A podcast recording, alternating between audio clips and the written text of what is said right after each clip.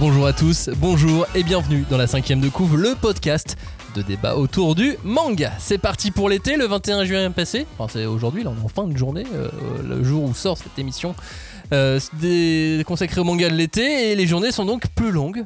On a du temps pour lire beaucoup de mangas, dehors, au soleil, sous la canicule.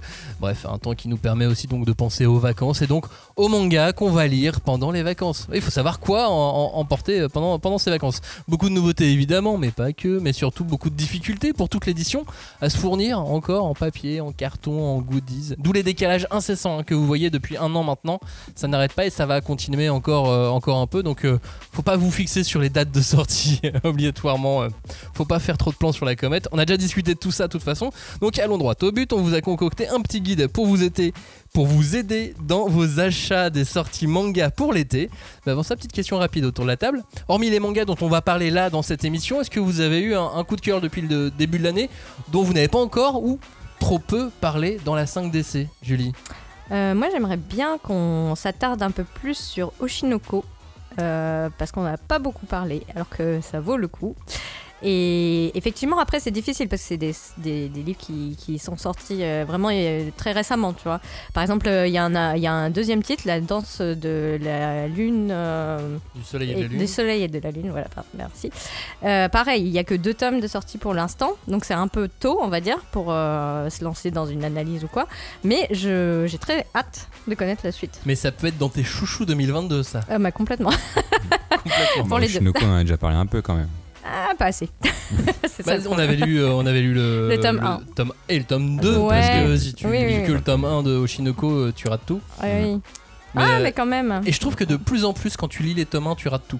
Ah, quand tu lis que les tomes 1, tu rates tout. J'ai l'impression que de plus en plus, il faut lire les tomes 2. Et alors là, ça tombe mal, puisqu'on a lu plein de tomes 1 pour cette émission. Oui, voilà, c'est ça. Johnny, toi, il y a d'autres choses dont on n'a pas assez parlé à ton goût ? Non, en fait, moi, on a vraiment tout dit. Soit, en fait, j'ai déjà écouté les émissions dans lesquelles vous en parliez, ou que je les ai faites moi-même, genre My Hero Academia, tu vois, ou Jean que vous avez fait la semaine dernière, qui était très bien. Mais non, toi, Oshinoko, on en a parlé aussi, mais c'est pareil. En fait, moi, j'attends plus de tomes pour faire quelque chose. Ouais. Moi, c'est mon seul regret, encore, c'est un petit regret, parce qu'on en a aussi parlé, c'est Manchuria Opium Squad. Oui. Est-ce que je sais pas à quel point on a dit que c'était bien ? Est-ce qu'on l'a vraiment dit ? Non, mais encore une fois. Il faisait quand même partie d'une émission en entier. Il faut peut-être attendre encore 2-3 tomes pour s'attaquer au cœur du sujet, j'ai envie de te dire. Bon, la 5ème de coup vous propose un petit guide de lecture manga pour l'été et ça commence maintenant. On ne pousse pas, s'il vous plaît. On ne pousse pas, c'est inutile. Le public n'est pas autorisé à assister aux épreuves éliminatoires. Moi, je crois que je pourrais être un très bon ninja. À quoi vous jouez ? L'heure est grave, c'est pas le moment de faire les guignols. Mais on n'a rien d'autre à faire, on peut pas sortir. On va leur faire notre attaque secrète, l'attaque de la Tour Eiffel, ils vont rien comprendre. Et il faudra aussi parler des dessins animés, notamment des dessins animés japonais qui sont exécrables, quoi, qui sont terribles. Ah, les bâtards ! Oh, this you crazy mother... Bonjour à tous, bonjour et merci d'être avec nous dans la 5ème de couve. Pensez à boire de l'eau avec toute cette chaleur. Oh oui, beaucoup. Hydratez-vous et je réponds déjà à la question... Peut-être que tu allais poser, Johnny. Non, l'alcool, ça n'hydrate pas. Non, mais c'est une solution. C'est une solution, l'alcool est une solution, et exactement. Et n'oubliez pas. Effectivement. Salut Johnny, salut Julie, comment allez-vous ? Salut, ça va. Ça va et toi ? Vous êtes prêts à parler de manga pendant 1 heure ? Bah oui, allons-y. On se retrouve donc comme d'habitude sur l'ensemble de nos réseaux sociaux, et pour ne rater aucune émission, pensez à activer les notifications. Premier coup de cœur, premier manga dans cette émission. Comment on va faire ça ? On a fait différentes sélections par groupe. Là, on commence directement par 3 coups de cœur, 3 mangas qui nous ont fait plaisir. On s'est dit direct, oui, on a envie d'en parler très très vite de cela. Le premier d'entre eux, c'est Darwin's Incident. Ça sort début juillet aux éditions Kana. Dans ce manga, on fait la rencontre de Charlie, qui est le premier hybride humain-chimpanzé de l'histoire. À son entrée au lycée, l'existence même de ce spécimen va attirer l'attention, notamment celle d'une organisation terroriste extrémiste pro-végane. Il y a beaucoup de mots là. Ouais. L'Humanzé, c'est le nom de cet hybride.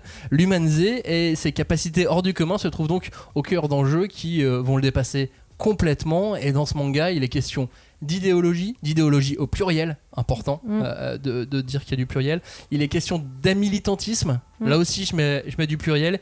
Il est question aussi de science-fiction, puisque on a des questions d'hybridation, de complot, d'actions terroristes, de choses qui n'existent pas dans notre réalité. Mais alors quel cocktail incroyable! Il y a de tout, il y a énormément de choses. J'ai trouvé ce manga absolument passionnant, Julie. Écoute, alors moi j'ai eu beaucoup de réticence à lire le titre. Ça m'attirait pas tant que ça, alors que comme tu dis, il y a vraiment beaucoup de thèmes et de sujets abordés. Et j'avais quand même un peu de mal. Je pense qu'il y avait une espèce de dégoût, tu vois, de l'idée même d'avoir une espèce de personnage principal qui est un hybride vraiment... Qui a une tête de singe. Ouais, humain et singe. Et de... Comment dire ? Il y a vraiment... je pense qu'il y a un problème aussi au niveau de l'identification. C'est, voilà, tout bête. J'ai quand même lu le tome 1, mais j'avoue que j'y suis retournée à 3 reprises. Enfin, ça ne s'est pas fait facilement. Et effectivement, après avoir lu le tome 1, et en tout cas, je dirais à partir du milieu du tome 1, il y a quand même de l'action, des choses qui font que l'histoire va très vite et que tu as envie d'en savoir plus, quoi. Et donc, c'est vraiment incroyable parce que moi, j'ai trouvé que... Tu vois, comme tu disais, il y a des idéologies au pluriel et c'est vrai qu'il y a peu de mangas qui ouvrent autant sur des débats. Clairement. Et donc, je trouve que l'auteur, moi, j'ai envie d'en savoir plus sur cet auteur parce que j'ai envie de savoir comment il travaille, comment il en est venu à certains raisonnements, etc. Et je trouve qu'il appuie très intelligemment sur des boutons qui sont très précis, qui peuvent te faire sentir mal en te disant « Ah, est-ce que tel ou tel argument ne serait pas recevable ou pas, etc. » Et notamment toute la question du véganisme ou du militantisme, de l'utilisation de la violence, etc. Et du coup, je trouve qu'il a une vision très précise de là où il veut aller. En tout cas, c'est comme ça que ça se présente, quoi.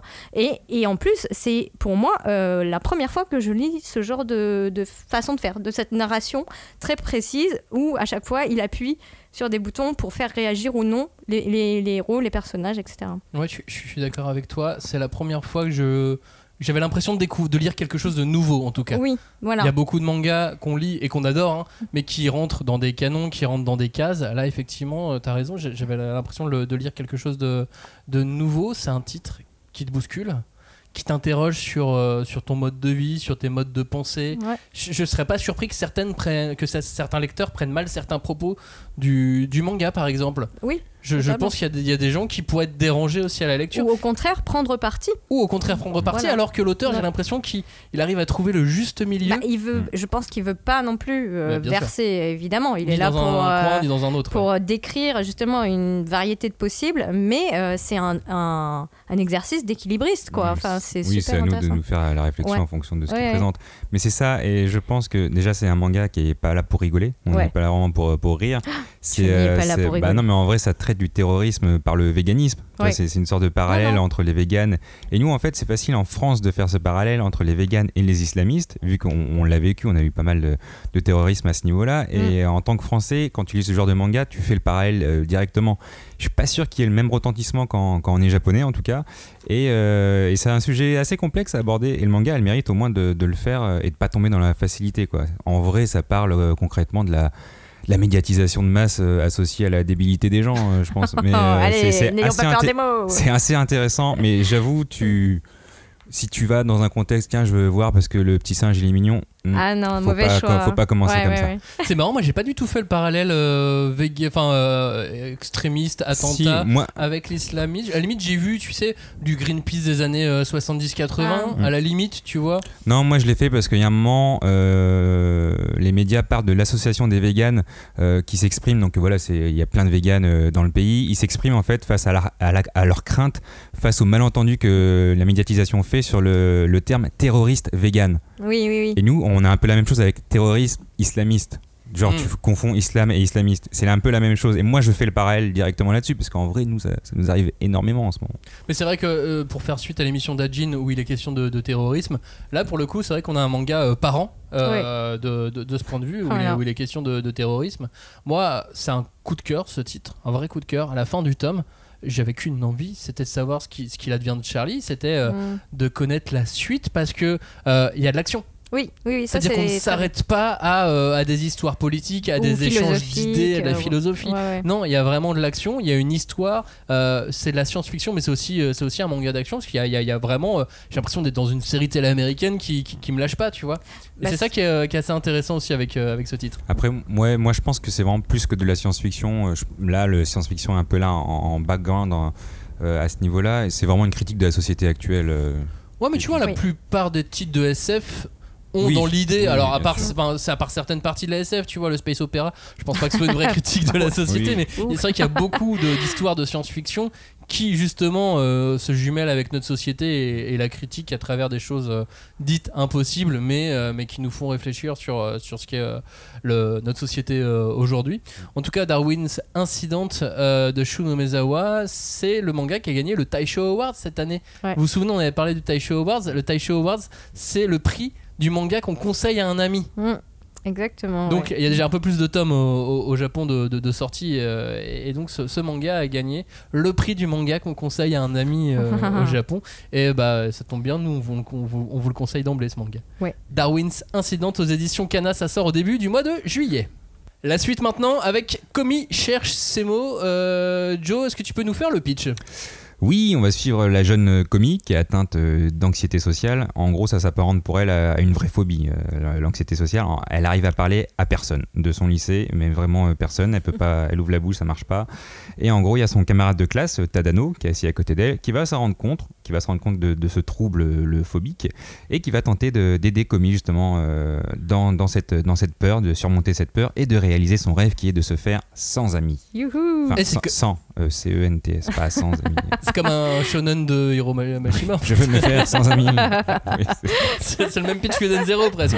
Non, pas exactement. C'est marrant comme manga. C'est très doux. Ah, c'est génial. Un vrai retour. Moi, je l'ai pris en tout cas comme ça. Je l'ai pris comme un retour à l'adolescence. Ça touche au cœur, ou alors ça touche pas du tout si t'es hermétique. Mais si t'as envie de vivre ce retour à l'adolescence, ouais, moi j'ai trouvé que Komi, ça allait dans ce sens. C'était plein de douceur. Voilà, à l'opposé de Darwin's Incident pour le coup, Joe. Ah oui, et surtout, moi je m'y attendais pas. Je sais que j'avais entendu tout cet engouement sur une série Netflix qui était sortie l'année dernière, mais j'ai pas vraiment fait attention à ça. Non, la série est sortie cette année. Non, là c'est la saison 2. En fait, elle est sortie en 2021. La en saison France aussi, 1. On était déjà en 2021. Ça passe vite le temps. En fait, c'est ça le truc. Et je pense, et c'est ça qui est assez marrant, parce que cette série, elle existe depuis 2016. Et à mon avis, il n'y avait aucun éditeur dessus. Ça fait 6 ans quand même. Et il y a 25 volumes au Japon. Je pense qu'ils ont vu, ils ont vu le succès de Netflix l'année dernière. Et là, ils ont fait il y a un truc à faire. Après, elle est superbement bien réalisée. Et elle est bien réalisée. Oui. Et en vrai, quand tu lis le manga, il est bien aussi. Il est très mignon. On passe un très bon moment. Et moi, les pages sont tournées toutes seules. Et honnêtement, je ne m'étais pas du tout attardé avant cette émission sur ce manga. Je connaissais juste un peu la popularité de ce titre, mais c'est tout. Et par contre, quand tu le lis, tu tombes dedans, c'est un petit vent de fraîcheur, quoi. T'es content. Moi, j'aime bien aussi le fait que graphiquement, sur ce type de manga, on sorte des sentiers battus. Parce que sur des rom-coms comme ça, ou du manga scolaire, on a quand même des canons graphiques qui te font aller dans un sens ou dans un autre. Là, je trouve qu'on sort des sentiers battus, qu'on va que ce soit dans la mise en scène, dans le storyboard ou dans le dessin en lui-même. Tu vois, Komi, je trouve qu'elle ressemble à aucun d'autre personnage. Bah, c'est un peu le but aussi.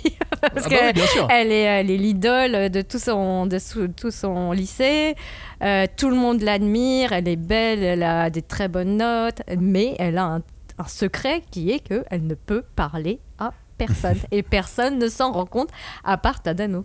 Non, mais c'est ça qui est bien, c'est qu'on traite l'anxiété sociale sous forme d'humour, et je pense que c'est assez facile de s'identifier à ce personnage, ou à toutes les parce qu'on va pas voir que ce personnage, en fait ils ont tous un problème social qu'on va découvrir au fur et à mesure, et je pense que c'est assez facile de s'identifier, parce qu'on l'a tous éprouvé à un moment ou à un autre, ou même on l'éprouve actuellement à des degrés plus ou moins différents, bien entendu, ce genre de complexe. Donc tu te retrouves forcément dedans, je pense. Bah, en fait, moi, je pense pas que ça soit tant des portraits sociaux, on va dire, enfin pour grossir le trait.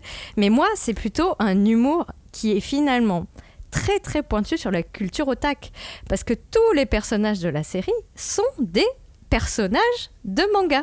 Ce sont les fameux codes que tu trouves dans n'importe quel rom-com, dans n'importe quel shoujo, dans n'importe quel shonen.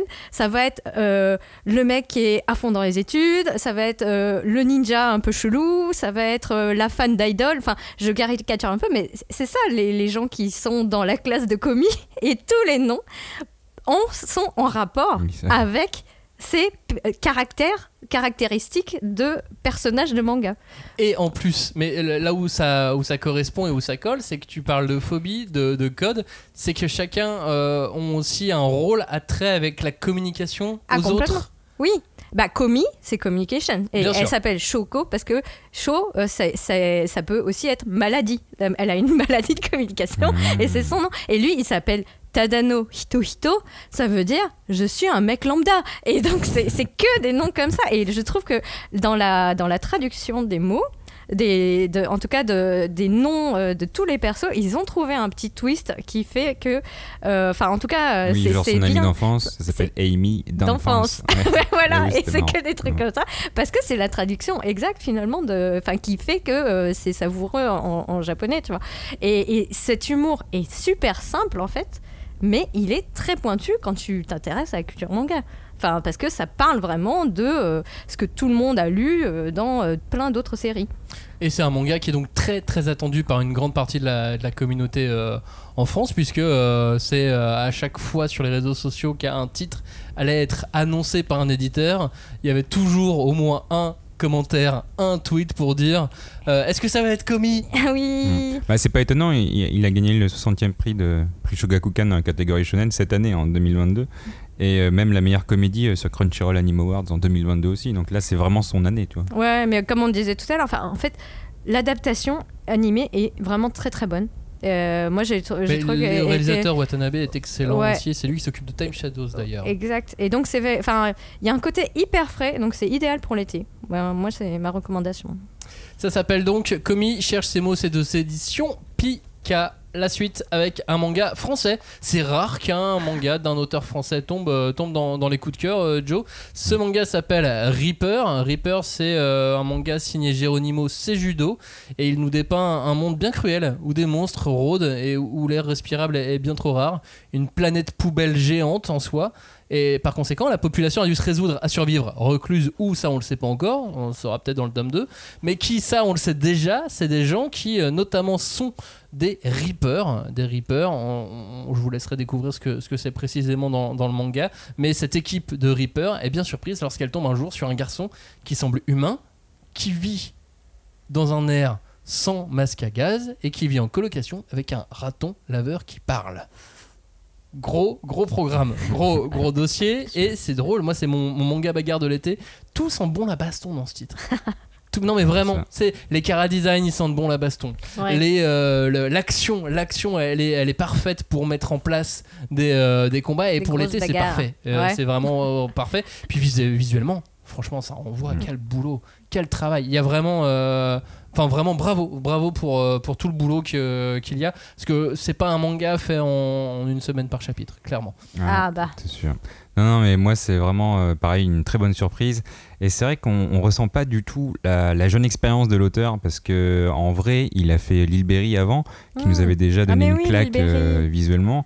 Et bah, tu ne le ressens pas du tout, tu as l'impression que c'est déjà un auteur confirmé, niveau dessin, tu n'as rien à dire dessus, tu arrives à lire l'action, tu vois très bien. Moi j'ai dû par contre, là c'est un petit aparté, mais j'ai dû faire un petit travail psychologique pour entrer dans l'univers, parce qu'au début j'étais pas du tout dedans à cause de mes lectures précédentes, notamment Darwin's Incident, que j'avais lu juste avant. Oui, et c'est vrai que si là il faut remettre un peu son mood, il faut, voilà, je vous le dis, adaptez-vous un petit peu avant. Là on va prendre, c'est un manga de baston, il faut être vierge de tout esprit quand on rentre dedans, mais j'avoue une belle claque, ouais. Avec donc une grosse inspiration Super Sentai à l'intérieur. Donc le Super Sentai c'est les collants, les couleurs les masques, il y a visière. Là il y a les masques, justement, là on a les masques, on n'a pas forcément les collants, les monstres, tant mieux, je pense que dessiner ça doit pas être le top, les collants. Bon, en revanche on a des tenues de combat, on a des armes, on a des actions, on a les couleurs. Non mais voilà, c'est vraiment chouette, c'est vraiment chouette. Et puis on a du coup, qui dit Super Sentai dit escadron, et les Reapers sont en forme d'escadron. D'accord. Et c'est juste qu'on est sur une planète post-apocalyptique, hein, donc forcément le contexte est différent d'un Sentai classique type Power Rangers. C'est vrai que je le précise pour ceux qui ne savent pas ce qu'est le Super Sentai, c'est Bioman, c'est Power Rangers, c'est ce genre de, oui, c'est ce genre de choses. Puis Geronimo Cejudo, c'est un auteur français donc, qui a remporté un prix prestigieux au Japon et qui a pu avoir l'occasion de collaborer avec des éditeurs japonais, qui a plutôt choisi de proposer ce manga-là en France, Joe. Non, c'est cool. Non, c'est vrai que moi je voulais parler un peu de son parcours parce qu'on le connaît pas trop, et il fait partie un peu de cette génération d'autodidactes comme Tony Valente qui ils ont pas forcément fait d'études spécialisées pour en arriver là où ils sont aujourd'hui. Mmh.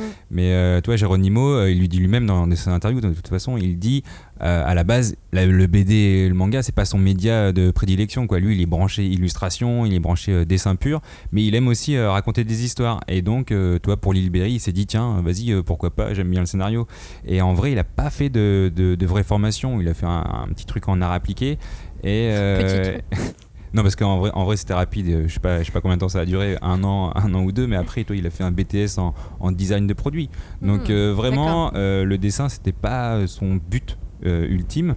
Et après il a évolué avec son style. Au début il parlait de son style vraiment très One Piece, finalement avec de plusieurs retours d'auteurs etc, ou de potes ou papotes, tu vois, il s'est amélioré au fil du temps pour avoir son propre style. Ouais. Toi, il a même demandé un conseil à Renaud Lemaire, donc tu vois, et Renaud, son conseil c'était l'anatomie, très important, l'anatomie. Mais non, mais tu sens que c'est un jeune auteur qui a pris énormément d'expérience, qui a, enfin en tout cas en autodidacte, et qui là le ressort, il fait son scénario, il fait son dessin, il le fait lui-même, parce qu'avant Lil Berry, il avait un scénariste avec lui. Et là, c'est son histoire, donc là, il donne tout et tu le sens, quoi. C'est cool. Le mec a du talent. Le mec a du talent, clairement. Ouais. Je l'ai interviewé pour le magazine Japan Live, qui est en kiosque, si jamais. Ah. Japan Max, pas Japan Live, Japan Max. Ah, maintenant, magazine. C'est un magazine. Ah oui, il a acheté le magazine, Max. Oui, c'est ça. Il y a un magazine à mon nom qui s'appelle Japan Max. Je vous encourage clairement à l'acheter. Je l'ai interviewé, Geronimo Cejudo, dedans, et effectivement, il me disait que c'était difficile d'écrire pour la première fois cette histoire. Lui tout seul, c'est la première fois qu'il était au scénario, et effectivement il s'est mis au post-it, m'a-t-il dit. Oh là là. Forcément. Oui. D'ailleurs, je crois qu'il lui arrive d'écouter notre émission de temps en temps, donc si jamais Geronimo Cejudo, tu nous écoutes, on te passe le bonjour. Et donc Reaper, ce manga est sorti. Il est déjà sorti là, effectivement, quand on enregistre cette émission, enfin quand on diffuse cette émission, il est déjà sorti, et il est aux éditions Ankama. La suite dans la 5e de couvre, c'était avec une sélection fantasy et fantastique, parce qu'on a vu, pas moins de 4 nouveautés qui pouvaient aller dedans. Il y aurait pu en avoir plus, mais on s'est limité à 4. La première de ces nouveautés, Joe, elle s'appelle Clevatess. Clevatess, on est dans un monde où les monstres et les épées magiques sont légion. Et on va justement parler du puissant démon Clevatess, qui est attaqué par une troupe de héros qui sont venus l'éliminer. Ils se font défoncer. Voilà, ou presque, parce qu'il y a une plus ou moins survivante et qui va arriver après. Et en gros, Clevatess, suite à ça, il décide de tuer tous les humains en retour de cette attaque. Voilà, il fait on se fout pas de sa gueule, donc il veut tuer tout le monde. Et puis finalement, avant de prendre sa décision finale d'éradiquer l'espèce humaine, il va conditionner son choix sur l'éducation d'un bébé qui va recueillir là, dans les ruines de la ville qu'il a massacrée. Et il va l'élever lui-même pour savoir si l'humain est profondément mauvais ou pas, et ce qui mérite d'être sauvé. Et là, donc, on est à la fin du premier chapitre à peu près avec ce pitch à peu de choses près. Et donc, que va-t-il se passer ensuite ? Et ben, le tome 1, il nous donne déjà beaucoup de choses. C'est ça qui est intéressant avec ce titre, c'est que le tome 1, il te fait pas perdre de temps. Ça, c'est résumé en un chapitre, et puis ensuite, ça envoie. Et là, on découvre Clevatess, un personnage plein de cruauté, qui ne fait absolument rien pour être aimé, qui est méchant, c'est un démon, c'est un être maléfique, mais c'est quand même le héros de cette histoire. Le manga porte son nom, et finalement, à force de faire tout pour être détesté, il en devient attachant. Mais lui, en fait, il est un peu confronté à son orgueil, c'est-à-dire que c'était un démon surpuissant, mais il y a des humains, des vulgaires insectes qui ont réussi à lui faire mal, toi. Et il fait, mais comment c'est possible ? Si je les laisse, ils vont me défoncer. Mais c'est quand même une comédie. Ah non, c'est de l'action fantasy pure. Okay, bah justement, c'est en fait l'auteur avant il avait fait Dimension W et rien à voir avec Dimension W parce que là on est dans de la fantasy. Dimension W on était plutôt dans de la science-fiction polar, anticipation. Ouais. L'auteur il a fait un gap carrément. Là-dessus en tout cas. Et puis un très gros cap pour le coup, parce que là on est dans quelque chose de beaucoup plus cruel, beaucoup plus dark. On parle de fantasy, là on peut parler de dark fantasy. Ah oui, c'est un seinen, il faut pas l'oublier. Clairement. D'accord. Et puis c'est beau, je sais pas si Joe, t'as vu les pages couleurs au début ? Ça te dit quelque chose ? Si, j'ai bon. Moi les pages couleurs du début du manga, en fait j'ai ouvert, je tombe sur les pages couleurs et j'ai fait oh ! C'est beau. Ah bah ouais, je sais pas. Je vois en plus tous les personnages qu'on voit dans les pages couleurs n'existent plus quelques pages ensuite, mais peu importe, tu sais, c'est juste bah voilà, comme non, quoi l'illustration couleur du début de manga peut te mettre dedans. Bien sûr. Elle m'a mis dans l'histoire, tout était bon et j'étais conditionné. Dark Fantasy, ok, tout est bon. Le successeur du Bablet est là, c'est Clevatess. Après l'auteur Yuji Iwahara, il est assez connu en France, hein, il est connu pour Le Roi des Ronces, Darker Than Black, Dimension W, et ils ont tous eu une adaptation en anime. Et c'est vrai que là, avec Clevatess, t'as envie de voir aussi un anime. Donc Dimension W, Darker Than Black, et Clevatess et Shekiun. Et tu sens qu'il y a quelque chose derrière. En tout cas, le tome 1, c'est un peu une construction un peu team starter Pokémon. Genre, tu vois, je vais prendre mon équipe là, de 3, et puis c'est parti. Je fais partir. Typique fantasy, tu vois, on commence à monter, sauf qu'elle est bizarre. C'est quand même une team un peu bizarre. Bah, c'est un peu team forte poitrine le début là. Ah. Ouais, en plus du bébé. Bah justement, parce que le bébé faut le nourrir. Ah. Parce que effectivement, il faut pas le nourrir. Il y a un des personnages de la team que j'avais pas. Bah pour moi, en fait, il fait partie à la fin. Tout à fait. Le but c'est le recrutement. Je pense effectivement, et oui, je pense que dans le tome 2 aussi. Et d'ailleurs, je pense qu'ils vont changer son tic de langage parce que le ch où elle change tous les S en CHU, c'est trop chiant à lire. Ah. Je suis sûr qu'il va lui réparer les dents. C'est sûr. Je le préviens. On verra ça dans le tome 2. Clevatess, c'est sorti, c'est aux éditions Kiun. La suite, c'est avec Diamond in the Rough. Ici, on est dans un monde fantastique très riche, avec des êtres de granit, des dragons, des tortues géantes, des villes souterraines, des invocations. Et tout tourne ici autour des minéraux, des pierres, avec laquelle on peut tout faire. On peut faire des armes, des objets, on peut les faire pousser même si on veut. Le duo de personnage au cœur du manga s'appelle Akeboshi. Akeboshi, c'est le maître, et Kai, l'élève. L'élève qui a, lui, une jambe pétrifiée. Et sa jambe pétrifiée donne naissance à une pierre rare, le diamant rouge. Voilà, une application très classique des codes du manga d'aventure avec un orphelin, Kai, un maître, Akeboshi, de la magie, un univers super riche. Et vas-y, on va tout droit, go, go, go. C'est un titre qui est sorti sur le Jump Plus de Shueisha. Ouais, le tome 1 est vraiment très dynamique et limite il démarre vraiment sur les chapeaux de roue parce que dès le départ on a le gros méchant et tu te dis bon bah ça va être lui le fil rouge, sauf qu'il apparaît au bout de la moitié, enfin au bout des 3/4, tu fais bah il est déjà là donc on va le voir, c'est ouf. Et non mais tu sens qu'il va y avoir une autre histoire bien entendu, mais tu t'ennuies pas là, c'est clair que t'attends pas le tome 1 là, pas la peine de sortir les deux tomes, tu fais le tome 1, tu sais si t'aimeras ou pas. Bah, je remarque qu'à chaque fois sur les mangas, les shonen un peu classiques du Jump Plus, on va plus vite, on perd moins de temps que dans les titres qui sortent en publication hebdomadaire ou mensuelle. Enfin, c'est la réflexion que je me suis faite. Et avec Diamond in the Rough, ça m'a rappelé évidemment, tu vas me dire si toi aussi tu y as pensé, Joe, à l'Atelier des sorciers, mais avec une magie cette fois. Alors, c'est pas avec l'écriture, mais c'est une magie minérale. Ouais, non, mais c'est vrai que ça rappelle pas mal. Le dessin est quand même assez différent et plutôt classique. Classique shonen. Plutôt beau. C'est pas moche. Comment dire ? Il y a une tendresse dans le dessin. Moi, il m'a fait penser à Desert Nine. Enfin, le truc chez Nabi pareil, très minéral. Oui. Pour le côté désertique, effectivement. Ouais, mais pour le début. En fait, c'est ça, c'est un shonen classique, mais l'univers, tu sens qu'il est ultra intéressant. Moi, je suis pas du tout fan du mentor parce que je l'ai pas. Je le trouve mou. Non, mais autant, toi, le héros, tu sens sa rage, tu sens qu'il y a quelque chose. Mais là, t'as beau te dire que le mentor, il a le passé de il est super fort avec son minéral rouge, là, avec ses flammes. Franchement, à chaque chaque case, je trouve qu'il est trop mou et ça me saoule.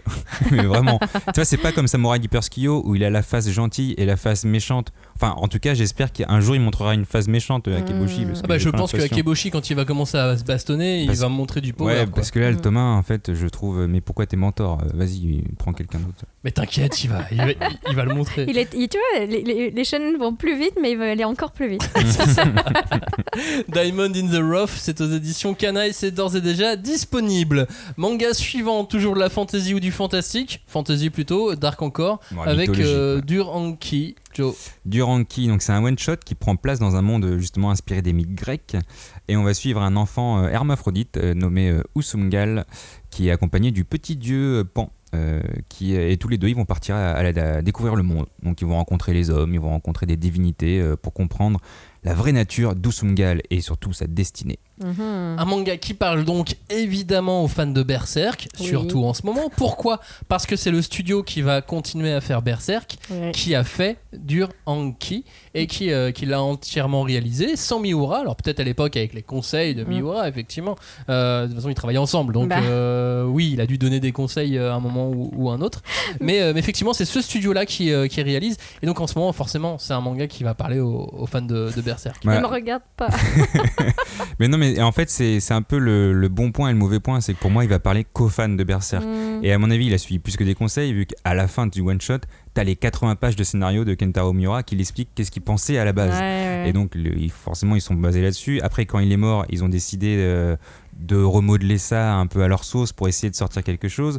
Moi j'avais l'impression en lisant, et c'est peut-être mon âme de Disney qui ressortait, c'est un mix de Hercule et la petite sirène de Disney, mais version seinen. Mais je te jure, à un moment il y a le... Ton âme de fan de Disney. Non mais à un moment le héros il montre un coquillage et il fait je sais pas ce que c'est, et t'as l'autre qui fait waouh, des coquillages, mais à quoi ça sert? Je suis désolé, mais c'était un plagiat de la petite sirène quand elle découvre son peigne de fourchette là. C'était la même chose, mais en vrai c'est très bien dessiné, c'est assez intéressant. Et non, moi je trouvais ça assez cool. Mais je te rejoins, parce que effectivement c'est peut-être pas un manga essentiel pour les lecteurs de manga. En revanche, pour les lecteurs de Berserk, de fantasy, je pense que là ça devient une évidence de lire ce titre. C'est-à-dire qu'effectivement, sorti de tout ça, c'est peut-être pas le meilleur manga du monde. Après, ça reste un one-shot et c'est toujours agréable de lire un one-shot. Mais effectivement, ça devient évident pour beaucoup de gens, en tout cas, d'essayer de se plonger dans ce titre. Ouais, pour moi, c'est comme un recueil de Fujimoto. En vrai, tu lis le recueil parce que tu connais l'auteur et tu veux savoir quel est son travail. Et là, Kentaro Miura, il a donné les 80 pages de scénario. Voilà ce qu'ils en ont fait. Alors, le point essentiel, c'est que l'histoire se finit pas. Donc, on est en pleine action. Par contre, t'as vraiment... Toute l'imagination derrière que Kentaro Miura voulait donner, et l'éditeur d'ailleurs il le dit, il fait voilà, vous avez ce texte là, à vous d'imaginer la suite qu'aurait pu donner Kentaro Miura. Je vais spoiler un petit peu, mais sur ces dernières lignes, voilà ce qu'il disait. Il disait les Amazones remportent la guerre de Troie avec des chars à vapeur. Voilà. Donc vous pouvez imaginer vous-même. Moi j'ai un blocage pour le moment, parce que j'ai vu la couverture qui est magnifique et tu vois le style, tu le reconnais tout de suite, mais je peux pas pour l'instant. Je pense que c'est vraiment intéressant. Trop... Quand t'es fan de Kentaro Miura, je pense qu'il faut le lire. Bon, je le pense également. Ok, vous m'avez convaincu. Ça s'appelle Duranki, c'est aux éditions Glénat, ça sort au début du mois de juillet. La suite avec un manga. Alors, comment prononçons ça? Jinai-ze. Ça s'écrit Zingnise. Oui. Non, mais voilà, les gens vont chercher sur internet derrière. Alors, donc c'est impossible à taper sans modèle. Enfin, quand tu cherches Zingnize, Zingnise. Il y a plusieurs prononciations, mais la prononciation, voilà, tu vas nous la faire, Julie, c'est Jinai-ze. Voilà. Je pense. Elle est encore mieux que moi. L'histoire du Japon revue et corrigée. Très revue et très corrigée. On y suit un puissant voleur qui a pour mission de décimer le puissant clan Fuma en échange d'un mariage avec une jeune et belle samouraï, une kunoichi. Je n'ai pas compris autrement. C'était pas trop, elle est moitié samouraï, moitié kunoichi. Elle s'habille en samouraï, mais on la traite de ninja. Ouais, c'est ça. Très, très intriguant. C'est de la bagarre puissance 10. Non, puissance 2000. Puissance 2000. Bagarre puissance 2000.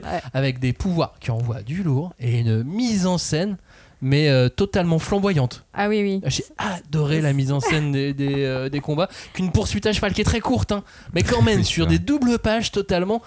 Je me suis noté un mot. Les doubles pages, je les ai trouvées gargantuesques. Ça ne veut rien dire en soi. Mais en termes d'image, je ne sais pas si ça vous évoque quelque chose. Bah, c'est géant, quoi. Ça déborde de partout. T'as du mal, des fois, à retrouver le cœur de l'action dans la page, tellement il déploie les trucs autour. Ah, bah, elle se lise, quoi. Ah oui, oui, non, c'est lisible. Mais des fois, c'est vraiment très riche, quoi. Enfin, oui, non, mais qui se lise, c'est-à-dire les dessins, il faut passer du temps dessus. Ah oui, oui, complètement. C'est dans ce sens-là. Ah oui, j'expliquais avec ça. Les dessins, tu restes pas 2 secondes, c'est bon, j'ai compris, je passe à la page suivante. Bah, là tu prends ton temps, tu dégustes. Ouais. Bah, c'est très graphique, on a vraiment un dessin très brut. Je pense qu'il correspond parfaitement à la période historique ou au thème en tout cas du manga. Tu sens la brutalité quand tu regardes le dessin. Ouais, je suis totalement d'accord avec toi, je m'étais pas fait la réflexion, mais le ratio, enfin le rapport entre période historique et dessin brut comme ça, je trouve que t'as complètement raison, Joe, et puis ça envoie, quoi. Ouais, bah, moi j'avoue, j'ai bien aimé le genre de dessin, bon alors j'ai mis un peu crasseux parce qu'il est très assez gras, brut, mais c'est vrai qu'il fait penser à des choses qui étaient très en vogue il y a 20 ans, notamment tous les Tetsuhara et des choses très, on va dire, viriles, tu vois, avec les gros muscles, des personnages avec des gueules improbables, et le tout avec une... Enfin, c'est hyper testostérone. Enfin, je pense qu'on ne peut pas passer à côté de ça. Et pourtant, il y a quand même une très grande attention au côté historique, avec des jolis kimonos, des jolis objets qui font, tu vois, japonais, japonisant. Donc moi, j'ai bien aimé aussi ce côté très dark fantasy, parce qu'il y a du berserk aussi, un peu, vois.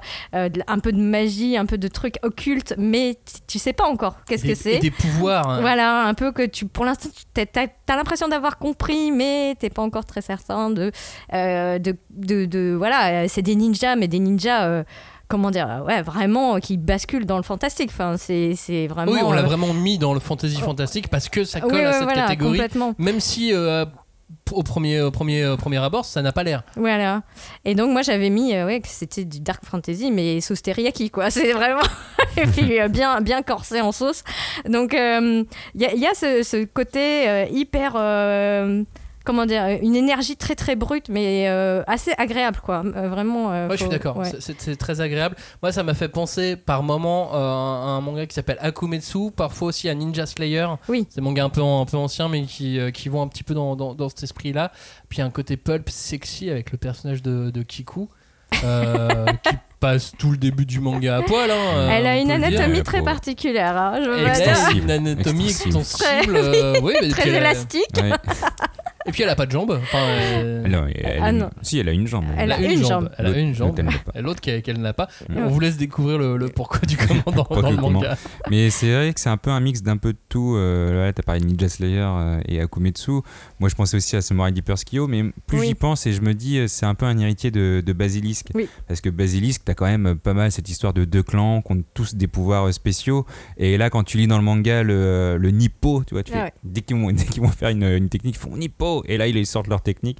C'est bien parce que les fans de Naruto vont être comblés avec ce changement. Ouais, ils vont avoir un petit problème. Ça va être... Bah, ils ont grandi maintenant. Ils ont bien grandi. Alors, les fans de Naruto, effectivement. Ouais. Ils ont plus de 18 ans, ils peuvent le lire. Mais en vrai, non, je pense de plus en plus que c'est un peu un héritier de Basilisk, un peu plus brut de décoffrage. Mais c'est cool, c'est pas mal. Mais en tout cas, c'est un manga super intéressant qui aurait pu aller dans la catégorie suivante, What the fuck, parce qu'il est quand même assez What the fuck. Il y a du second degré. Faut apprécier faut avoir envie de le lire avec un petit peu de second degré pour l'apprécier à sa juste valeur, d'autant que l'histoire évolue beaucoup à la fin du tome 1. Je m'attendais pas à ce genre de fin. Oui, c'est un peu brutal aussi. C'est brutal et en même temps, ça colle au manga. Oui. Et donc, un dernier mot quand même. Donc, Jinai-ze, moi, je me demandais, mais d'où vient ce nom et pourquoi. Et donc, ma supposition, c'est que il y a le personnage principal, le célèbre voleur, donc qui s'appelle Jinai Kosaka.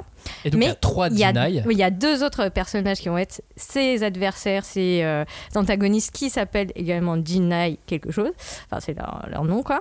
Et donc, je pense que c'est Jinai-ze au pluriel, les Jinai, en fait, bah tu vois, un peu à l'anglaise, quoi. Non, mais c'est forcément ça, mais du coup, ils l'ont pas appelé. Pourquoi la graphie, je ne sais pas. Pourquoi c'est dans la graphie, c'est passé en Z? Il y a plein de langues où le son-jeu fait Z, hein. Oui, voilà. Ouais.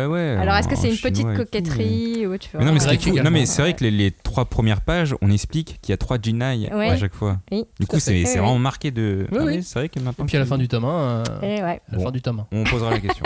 On n'en dit pas plus. Ça sort à la fin du mois d'août. Et en attendant, vous pouvez quand même lire le premier extrait en ligne sur le site de l'éditeur, puisque ça sort aux éditions Shiba, qui est un jeune éditeur. Donc, je vous encourage aussi à aider les jeunes maisons d'édition quand elles sortent des choses qui valent le détour. Et là, en l'occurrence, on trouve que Jinai-ze, ça vaut vraiment le détour. Catégorie suivante, je viens de la teaser, c'est la sélection What the Fuck. Et on pouvait pas commencer cette sélection What the Fuck avec un autre manga que Deadpool Samurai. Bon bah tout est dans le titre, hein. Oui. Voilà. C'est Deadpool en manga, il va au Japon pour monter une équipe à la demande des Avengers, la Samurai Squad. Et donc il la monte avec Sakura Spider, et le duo de symbiote Neiro et Noiro, et c'est totalement n'importe quoi, mais ça me fait rire. Ça va dans tous les sens. Ça ne s'arrête pas. Non mais vraiment. C'est-à-dire que tu te dis ah ok bon en fait il y a un scénario, c'est pas que des vannes. Ouais il y a un scénario, mais alors il le défonce. Deadpool il détruit le scénario de A à Z, et je pense que les auteurs ont dû vraiment se marrer à faire un manga comme ça. Bah, je pense que c'est un peu le but avec Deadpool. Bah, le scénariste, je pense qu'il va mourir bientôt, je veux dire. Dans le manga, ils vont tuer le scénariste. C'est un peu un truc à la Deadpool, mais c'est vrai que comme d'hab en fait avec Deadpool, le quatrième mur il explose en 1000 morceaux quoi. Tu sens qu'il te parle à toi en tant que lecteur, parce qu'il lui il est conscient qu'il est dans une œuvre. Ça fait partie des pouvoirs de Deadpool, c'est d'être conscient d'être un personnage. Et ça s'arrête pas. Mais est-ce qu'il y a un petit côté un peu Dr. Slum, mais genre 2022, tu vois? Bien évidemment. Ouais. Pourquoi? Parce que parce qu'il en parle. Oui, voilà. Parce que Deadpool, à un moment donné, il fait des dédicaces à d'autres mangas. Il fait une dédicace à Fire Punch. Franchement, la page, l'illustration, elle est magnifique. Super bien dessiné, ça envoie. Et il fait une dédicace à Akira Toriyama en disant de toute façon je vous emmerde, mon personnage préféré moi c'est Hackman de Gogo Hackman. Hackman de Gogo Hackman, c'est une histoire de 3 chapitres que vous retrouvez dans le recueil des histoires courtes tome 3 publié aux éditions Glénat. Non mais voilà, c'est juste pour vous dire à quel point c'est précis. Évidemment Deadpool ne peut pas s'empêcher de vanner les isekai. Ah bah il aurait bien tort de s'en priver. Et il s'arrête jamais. Il a vanné les fans de Moe. À chaque coin de page, en fait, il y a une vanne. Il y a une vanne sur les fans de manga. Il y a une vanne sur les éditeurs de manga. Il y a une vanne sur les scénaristes, sur les dessinateurs. Ouais, sur tout le monde. Ah ouais, mais tout le monde en prend pour son grade et un gros tarif en plus. Hein. Après, c'est vrai que c'est ça qui est drôle parce que c'est Deadpool. Mais le truc, c'est... Quand tu connais un peu déjà Deadpool, et notamment via son premier film ou même les comics, t'as un peu cette magie qui est un peu amoindrie. Parce que c'est cool pour la découverte, quand tu le vois la première fois. Donc si tu lis le manga Deadpool en premier, c'est bien parce que tu vas vachement te marrer et ça va être bien. Si par contre t'as vu le film et que t'as déjà lu les comics, tu dis déjà un peu en terrain, tu sais à quoi tu t'attends. Tu sais à quoi t'attendre et tu sais qui va te parler. Après je suis pas sûr que les gens qui n'ont vu que le film soit choqué, au contraire, ils vont peut-être retrouver un petit peu Ryan Reynolds mais c'est dans ce personnage-là. C'est pour ça que je dis la magie est un peu amoindrie. Donc tu sais que tu vas rigoler. C'est parce pas la magie Disney. On est d'accord que les comics sont là depuis bien plus longtemps que le film, mais que le film est bien plus grand public et a touché beaucoup plus de gens en France que les comics. Et forcément, c'est pas dur parce que le marché comics est assez réduit en France. Donc le film, lui, a fait beaucoup plus d'entrées et donc les gens vont lire ce manga avec la voix de Ryan Reynolds. Moi je l'imagine comme ça aussi à mon avis. C'est vrai. Et après le comics c'est assez différent parce que chaque auteur fait plus ou moins son univers, tu vois, sur le comics. Celui qui a quand même eu pas mal de retentissement, c'est Deadpool Kills the Marvel Universe, où il tue tous les Avengers, où il tue le scénariste, enfin il change tout. Donc tu sais que toi c'est Deadpool, c'est comme ça. Alors que là, il chialerait pour avoir le numéro de téléphone d'un Avengers. Et c'est très drôle. Bon, il a les numéros quand même. Deadpool Samurai, ça sort aux éditions Panini. Manga, à la suite avec un manga aux éditions Akata, c'est Hentai Kamen, Joe. Hentai Kamen, traduction Hentai pervers Kamen masqué. Voilà, voilà, c'est fini. On va suivre Kyosuke qui a 16 ans et il est super fort, il est plus fort que tout le monde dans son club d'arts martiaux. Et on va faire très rapide, mais il a un pouvoir très étrange. En gros, quand il revêt une culotte sur le visage, et ben ses forces sont décuplées et il se transforme alors en Hentai Kamen, un super-héros justicier défendant la veuve et l'orphelin, mais à moitié à poil. Oh, plus que moitié. Tu es presque totalement à poil. Oui. Et alors, d'où lui vient ce pouvoir ? Moi, c'est la petite clé que j'aime bien aussi, c'est d'où lui vient ce pouvoir. Ah oui. C'est de ses parents. Oui. Sa maman fan de SM et son père policier. La justice et nudité, la perversion. Et la perversion. Après, peut-être que sa mère n'est pas fan, mais en tout cas, elle travaille. Elle travaille là-dedans. Dans le domaine après, elle kiffe son travail. Oui, c'est vrai. C'est vrai. Ah oui, elle est au taquet. En tout cas, c'est un titre très très barré. Déjà, vous entendez le pitch, donc vous pouvez pas vous attendre à autre chose. Assez old school, hein, c'est le début des années 90. On est vraiment dans le Japon de ces années-là. Et ça se ressent dans le dessin, mais c'est pas pour autant que c'est moche. Mais en vrai, non, c'est sympa. Hein. Non, mais en fait, c'est vrai, c'est un ovni, quoi. Mais c'est très connu au Japon. Ça avait eu pas mal de succès. Il y a même eu des films, des films live. Donc, moi, je suis assez contente de le voir arriver en France parce que ça vaut toujours le coup, tu vois, de s'intéresser. Et en plus, c'est une période que j'adore. Le début des années 90 au Japon, je trouvais qu'il y avait une certaine émulation. Alors après, voilà, le style du dessin est assez rétro. Les histoires aussi, il y a certaines façons. De nos jours, il y a des thématiques qu'on n'aborderait pas du tout de cette façon-là. Mais moi, je trouve que c'est trop drôle. Enfin, parce que en même temps, il y a une sorte de naïveté et d'innocence sur voilà la sexualité. Mais encore une fois, le mot pervers et à prendre avec voilà, un peu de distance, peut-être même avec une certaine ironie, parce que qui sont les vrais pervers dans l'histoire de Hentai Kamen, quoi. Enfin, mais c'est super réjouissant. Bah lui, c'est son pouvoir, hein. C'est pas de sa faute, hein. Je peux te le dire. Non mais tu parlais d'OVNI, de titre OVNI, et je pense que c'est encore plus décuplé dans le fait qu'il était dans le Shonen Jump. Mais oui, voilà. Tu vois, c'est pas... Toi, Hentai Kamen, ça vient du Shonen Jump, ça vient de la Shueisha. Et c'est ça qui est assez ouf, parce que finalement, le titre, il leur a duré 1 an. Ils ont sorti 6 tomes, là il y en aura 5 là, pour l'édition Akata, et c'est ouf de se dire que c'était dans le Shonen Jump, et finalement au fil des années il a acquis son titre de rang, enfin il est devenu culte, oui, c'est devenu un titre culte alors qu'il est resté qu'un an, mais je sais que t'as des japonais, tu leur dis Hentai Kamen, ils vont dire bah oui je connais, et c'est un peu cette nostalgie dans les yeux, tu le vois, je fais bah oui Hentai Kamen. Après, cette époque. Ouais, je pense ça a accompagné beaucoup de voilà première barre, mais il y a une veine de manga vraiment de justicier hentai qui voit, et c'est très rigolo, c'est très japonais dans la façon d'aborder le sexe en fait, puisque tu vois il y avait eu en version animée surtout Shimoseka qui reprend la même idée de un monde qui est très, enfin qui est devenu très coincé où tout ce qui est sexuel est traité d'obscénité, donc on ne peut plus en parler, et donc il y a des étudiants, des lycéens qui vont se réapproprier le pouvoir de parler en devenant des justiciers masqués de culottes, de barésies, de trucs comme ça. Donc il y a donc Hentai Kamen, mais il y a aussi Kekko Kamen de Go Nagai qui est plus ancien, mais j'ai pas, il y a vraiment cette culture là du masqué bizarroïde, bizarre tout court quoi, mais qui veut dire quelque chose quand même, et je pense que pour la culture manga c'est quand même sympa d'avoir ça disponible maintenant. Joe, un dernier mot sur Hentai Kamen ? Bah, c'est surtout que 20 ans après la série, le début et la fin de la série, parce que c'était la même année, il y a eu 2 films qui sont sortis. Bah tu disais un en 2013 et un en 2016. Et donc déjà de le faire un 2, tu te dis bon, il n'y a que le 1, il y a des gens qui sont quand même allés le voir. Et c'est fou quoi, 20 ans après. Hentai Kamen en France était connu pour ces 2 films. Oui. Bah oui. C'est bien plus que pour le manga. Hentai Kamen donc ça sort aux éditions Akata. À la suite, on reste dans le Sentai dans le Super Sentai avec No Longer Ranger qui est un Super Sentai inversé. Ici, on ne va pas suivre une équipe de Power Rangers. Hein. Je vous ai expliqué tout à l'heure le terme de Super Sentai. Une équipe face aux maléfiques monstres de l'espace. Mais on va suivre un troupier. Vous savez, les mecs lambda, les soldats lambda. Ah, les troopers. Quoi, les troopers, mais un troupier en français. et puis d'autres humains dont on ne connaît pas encore bien les dessins. Et c'est un manga très spécial qu'on a mis dans la sélection What the Fuck parce que ça va pas trop dans d'autres cases en fait ce titre, et puis ça va dans tous les sens, c'est pour ça que c'est là dans cette catégorie parce que on est dans un délire et c'est bien fait, c'est surprenant, mais vraiment voilà, faut être dans ce délire là quoi. Ben moi j'ai vraiment bien rigolé, je ne savais pas trop à quoi m'attendre quand voilà, j'ai commencé la lecture, mais je trouvais que enfin c'est déjà, ne serait-ce que de se placer de l'autre côté, tu vois, ça fait du bien, quoi, de voir l'autre point de vue et voir les mecs qui sont là, genre, oh, on n'arrive plus à recruter, bah c'est sûr, ils n'avaient pas envie de se faire étamer à chaque fois. Et puis tu dis, mais pourquoi ça continue?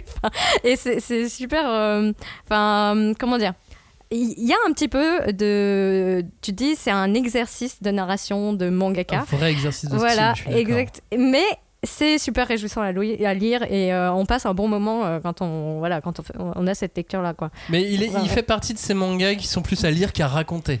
Oui. C'est-à-dire que si on commence à vous raconter ce qui se passe, ça va être embêtant. Oui. Même à écouter, ce sera pas très agréable. C'est vraiment un manga à lire, mais faut avoir envie de rentrer dans ce trip. Bah, après, dans le trip Sentai, dans ce trip décalé, de suivre des méchants ou pas.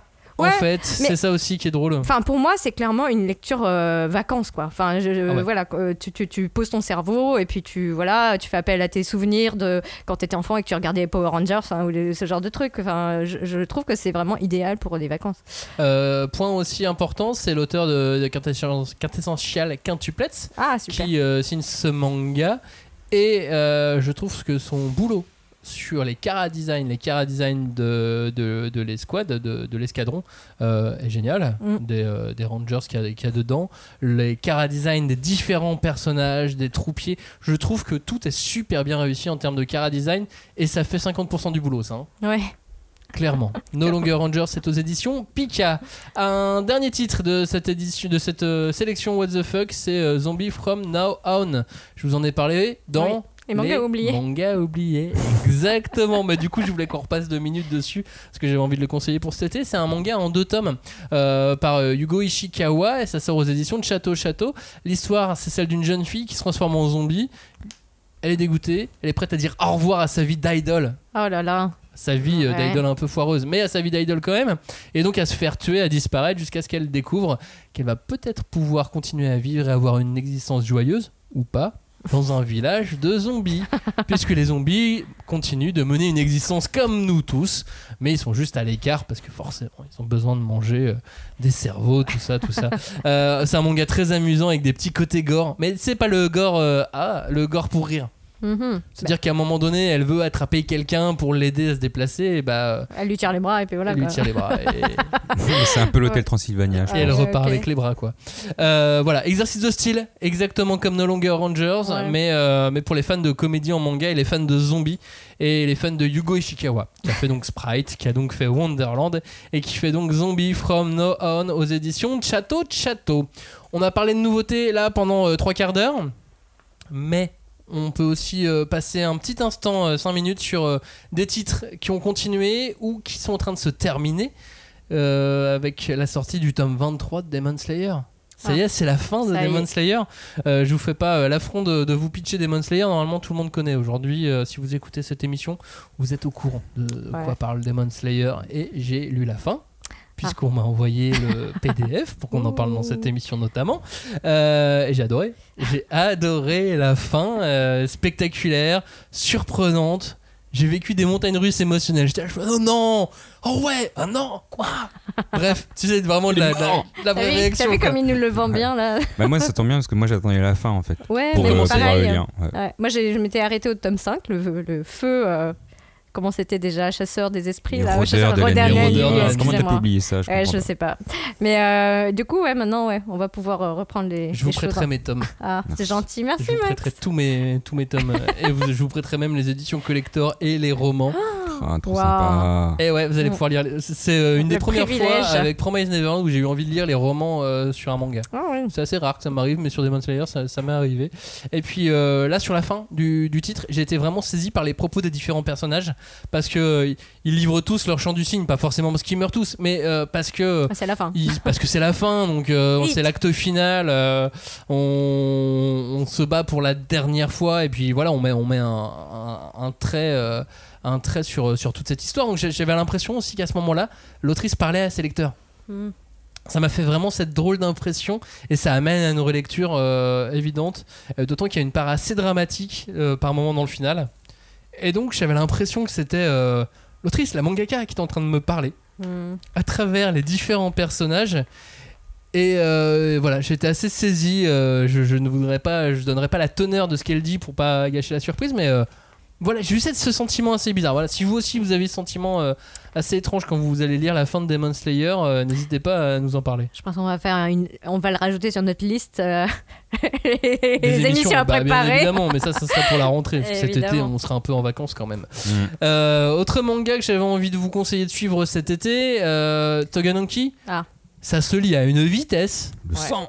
Le sang. Ah ouais, Togenanki. Donc on a fait une émission consacrée à Togenanki. Je vous encourage à la lire, à l'écouter, si vous n'avez pas encore, parce que lire l'émission ça va être long. À l'écouter si vous n'avez pas eu l'occasion encore. Un manga qui est toujours aussi cruel et toujours aussi stylé. Bagarre, mais bonne bagarre. D'accord. Voilà, Cagnard validerait cette bonne bagarre dans Togenanki. Ah, et puis si on aime les lectures sans prise de tête pour l'été.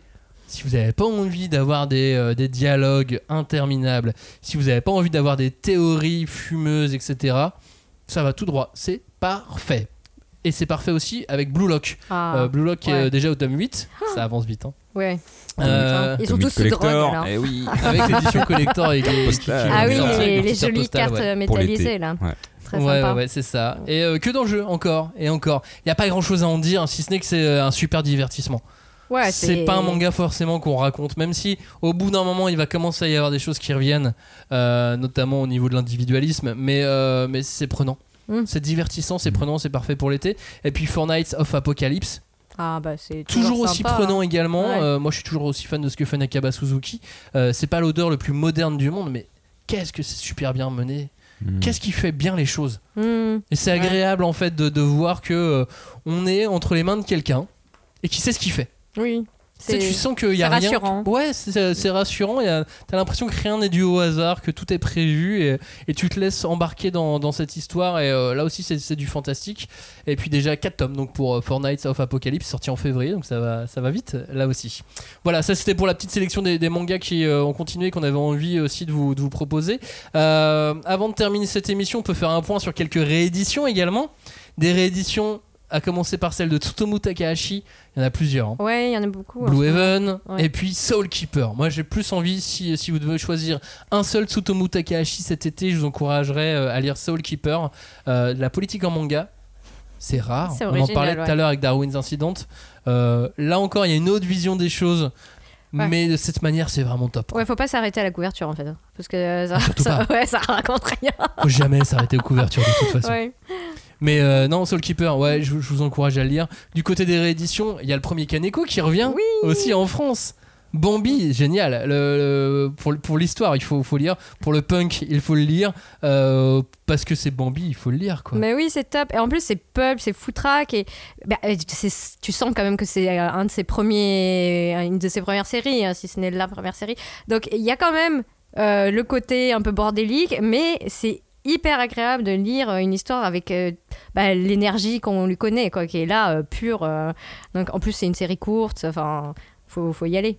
Et puis c'est un petit éditeur là encore, tu vois, on parlait de Château Château, on parlait de Shiba tout à l'heure, là c'est IMHO, effectivement ça fait partie des éditeurs que vous pouvez avoir envie éventuellement de soutenir parce que justement ils ont besoin d'un peu plus de soutien que d'autres. D'autres éditions justement, Soul Keeper c'était chez Panini Manga, tout comme Planète. Planète. 3e réédition je crois. C'est... Oui. Bah non. Ça plus, va être... non 4e, tu crois ? Bah, il y a eu l'édition. Moi, j'ai vu quand tu vas sur le BD Fugue, il y a les premières éditions à 150 balles. Et elles sont vraiment vieilles. Hein. Oui, là. T'as l'édition 3 tomes. T'as l'édition 3 tomes qui est couplée, qui est très difficile à lire dans le métro parce que c'est un pavé. Mais c'est des pavés. Je pense, c'est peut-être 3-4. Puis t'as l'édition intégrale en un seul tome. C'est celle-là. C'est celle qu'on m'a offert pour l'anniversaire. Tu peux tuer quelqu'un avec. Hein. Non, mais c'est une table de chevet, c'est pas. Non, puis après, est-ce qu'on dit 3-4 parce qu'il y a aussi l'édition collector avec la couverture de Mathieu Bablet, voilà, qui est très belle. Magnifique. La couverture, la cover jolie, de Mathieu Bablet, super jolie. Effectivement, vous avez 2 éditions dans cette réédition de Planète, la normale et celle de la première édition. Alors, je connais pas les tirages, mais j'ai pas l'impression qu'elle soit difficile à trouver. Réalisé par Mathieu Bablet, et pour Deadpool Samurai il y a aussi une variante cover qui rend hommage à Demon Slayer. Oui, oui. Ça, voilà. C'est marrant aussi. C'est pas mal. Donc Planète, c'est dispo. Et bon, voilà, cette édition, je la trouve un peu plus pratique que l'édition Tue quelqu'un avec. C'est bien. Dans les rééditions de cet été, on va citer quoi ? On va citer Karakuri Circus, qui sort chez Meian, de l'art du cirque, de la baston, par Fujita, l'auteur de Moonlight Act. Ça c'est vieux et tout le monde l'attendait. Enfin, il y a beaucoup de gens qui l'attendaient. Ah mais je crois que tous les titres là, dont je vais parler, tout le monde les attendait. Rokudenashi Blues, c'est sorti, c'est dispo. Là, c'est Furio et Baston, tu vois. Karakuri Circus, c'est art du cirque et Baston. Là, ouais, c'est mais Furio, tu vois, et Baston. Furio et Baston, ça va ensemble. Ça va ensemble, c'est du art du cirque. C'est les poivres, quoi. C'est voilà. C'est ça. Non, mais voilà, Rokudenashi Blues, qu'on appelait Rakai Blues, c'est un essentiel du manga Furio. Baki ressort. Baki the Grappler. Baki, quoi. Baki ressort, là c'est baston et baston. Oui, tout court. C'est de l'essentiel de la baston en plein de volume. L'essentiel de la baston en plein de volume, c'est Baki. Normalement, vous avez dû au moins en entendre parler une fois. Oui. Si vous êtes fan de manga de baston, si c'est un truc qui vous parle et que vous n'en avez jamais entendu parler, là il va falloir se renseigner. Vous pouvez nous poser des questions si vous voulez. Là on n'a pas le temps de trop débattre sur Baki, mais voilà, ça c'est un essentiel. C'est même un des 50 mangas les plus vendus au monde. Mais en plus, il était sur Netflix pendant un moment, l'anime, oui. Non ? L'animé, oui. Ouais, probablement, ouais. Bien exact. Sûr. Et puis Phoenix, sort aussi enfin la réédition tant attendue de Phoenix. Alors, elle vient d'être décalée. Mais c'est peut-être encore pour des questions de papier. Elle sort, mais elle est décalée. Elle est décalée de pas beaucoup. À début juillet, a priori. Ouais, de base, elle était déjà décalée de pas beaucoup. Ouais. Alors, de base, elle devait sortir il y a 2 ans, mais ouais. Bah voilà, c'est le Tezuka ultime. C'est le boss de fin Tezuka, Phoenix. Ouais. Tu sais que t'as passé plusieurs niveaux, t'as lu Dororo, t'as lu Ayako. Et là il y a un boss de fin, bah bam, le boss de fin c'est Phoenix. Je pense qu'on peut pas dire mieux que ça. Et puis voilà, on peut tranquillement terminer cette édition. Ça va faire 1 heure qu'on est ensemble. Petit manga dont on n'a pas encore parlé, Julie. C'est Miroir. Miroir, c'est le one-shot réalisé par les 2 auteurs de Promise Neverland. Oui, exact. Ça nous parle de quoi, Miroir ? C'est un biopic ? Alors, c'est présenté comme ça, mais en gros, ce sont donc 3 histoires courtes autour du personnage de Coco Chanel. Donc notre Cocorico. Fierté nationale. Gabriel. Et ce qui est intéressant, c'est que le livre est très bien conçu parce que vous avez l'histoire, mais il y a également beaucoup de pages couleurs. Il y a également une interview, je crois, sur une dizaine de pages des 2 auteurs avec leur éditeur, au Japon. Et moi, j'étais très surprise parce que quand bien même... moi, je dirais que c'est plus des histoires inspirées de la vie de Coco Chanel parce que ça parle du Japon actuel, ça n'a rien à voir avec un manga historique, tu vois. Mais c'est aussi la première fois que je lis un manga qui met autant en avant une vraie marque. Donc des objets qui ont été façonnés par Chanel. Et qui se vendent encore aujourd'hui. Et bien sûr, et notamment leur produit phare qui est le parfum iconique de la marque, le Chanel numéro 5. Et c'est limite... moi je me suis dit, mais est-ce que c'est pas là un placement produit T'en dis quoi, Joe ? C'est une notion quand même qu'on a plus souvent au cinéma, mais là, pour moi, c'était le cas pour le manga. Non, franchement, je pense pas que ce soit un placement de produit ou que le sujet, ça soit le parfum. Vraiment, là, moi, je l'ai lu aussi et je m'attendais pas à avoir ce genre de recueil. C'est différents aspects et manières de penser ou de vivre, en fait, de Gabrielle Chanel. Et en fait, tu le sens à la fin de l'interview, c'est que elle a créé quelque chose qui, aujourd'hui, est la marque, etc. Mais que, sur cette marque d'aujourd'hui, avant, il y avait un mode de pensée qui était différent. Quand elle est arrivée sur le marché en voulant créer des choses pour les femmes, parce que c'était une époque où les femmes s'habillaient seulement avec ce que les hommes disaient de s'habiller, toi. Et quand Gabrielle Chanel est arrivée, elle a voulu bousculer ses codes. Et c'est ça qu'on essaie de montrer dans ce recueil d'histoire. On n'essaie pas, pour moi, de placer la marque Chanel. On essaie de placer sa mentalité, la mentalité Chanel, je pense. Ouais. Et puis j'ai essayé de me replacer, j'ai trouvé ta question super intéressante, j'y réfléchis et j'ai essayé d'y répondre en me mettant à la place des auteurs. Et en fait, je me suis dit, et si tout simplement, c'était pas juste 2 super fans des produits Chanel et que par conséquent, ils ont eu envie de rendre hommage à la créatrice et à ses produits qu'ils adorent et à toute l'histoire et à la vision qu'ils en ont du Japon. Depuis le Japon, pardon. Ouais.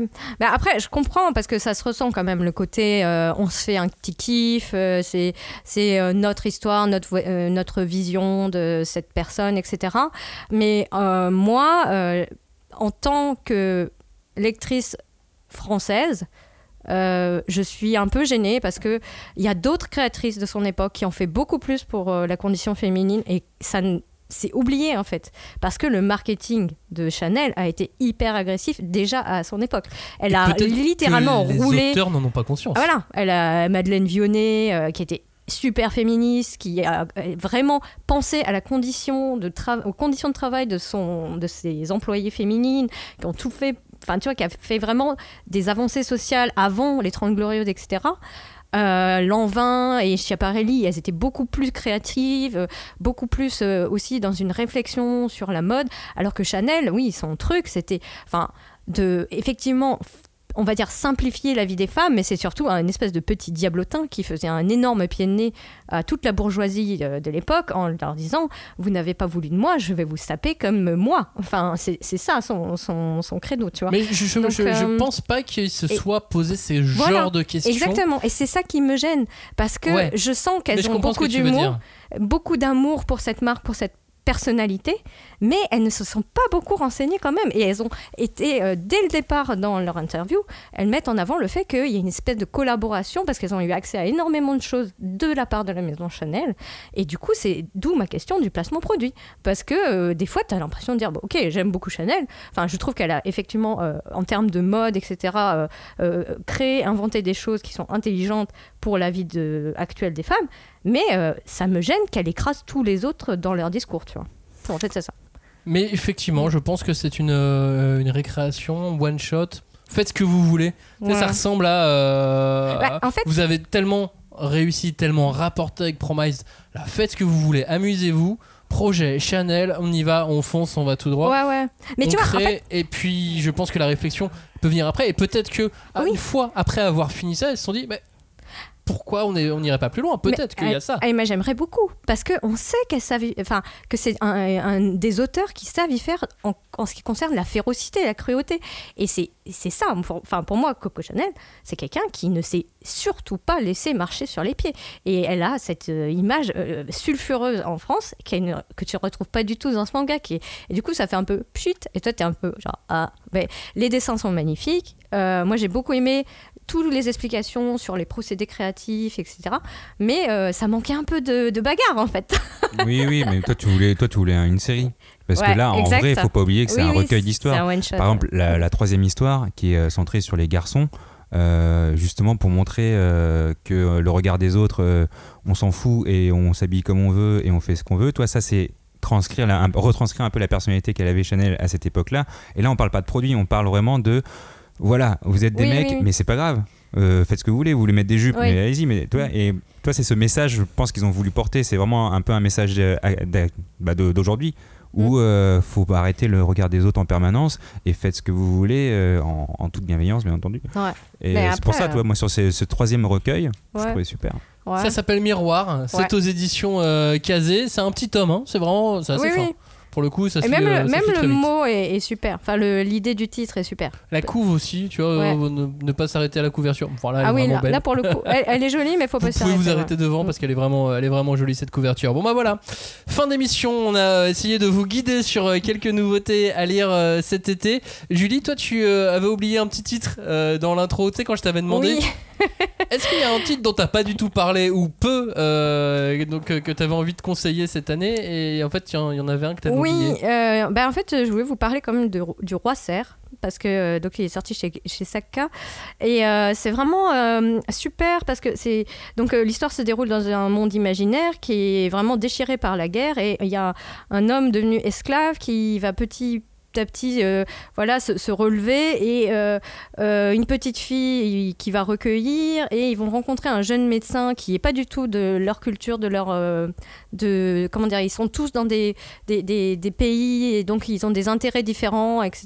Mais ils vont s'unir pour faire face à une espèce de maladie étrange, vraiment incurable et qui décime en fait des soldats alors qu'ils sont tous en train de guerroyer. Enfin, en fait, ça a été un vrai coup de cœur pour toi. Oui, parce que en fait, c'est vraiment c'est une série de romans pour enfants au Japon qui a été adaptée en manga, et donc c'est super sympa à lire parce que c'est très grand public finalement.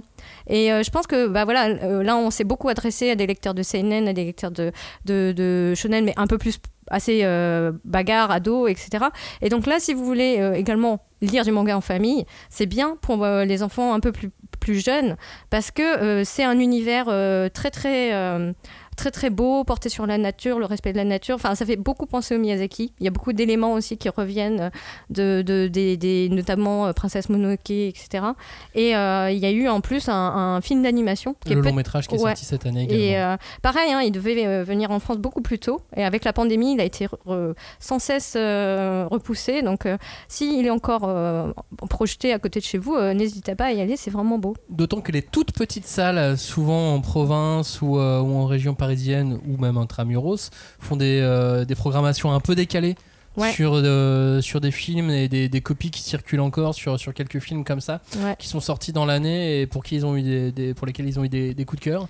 Et je pense que le Roi Cerf risque d'en faire partie, donc regardez dans les petits cinémas, pas dans les multiplexes, ça vous le trouverez plus, très peu de chance, mais regardez dans les petits cinémas. Voilà.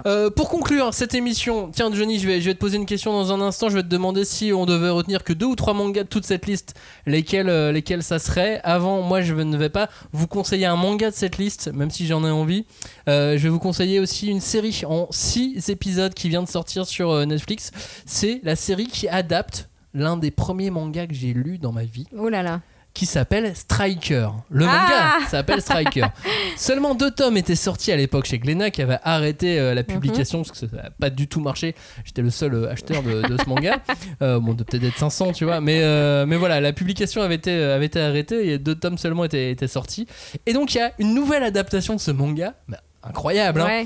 Plus de 20 ans après, en 2022, 30 ans après, ils ont décidé d'adapter ce manga, tellement il est bien. J'ai toujours dit que ce manga était génial.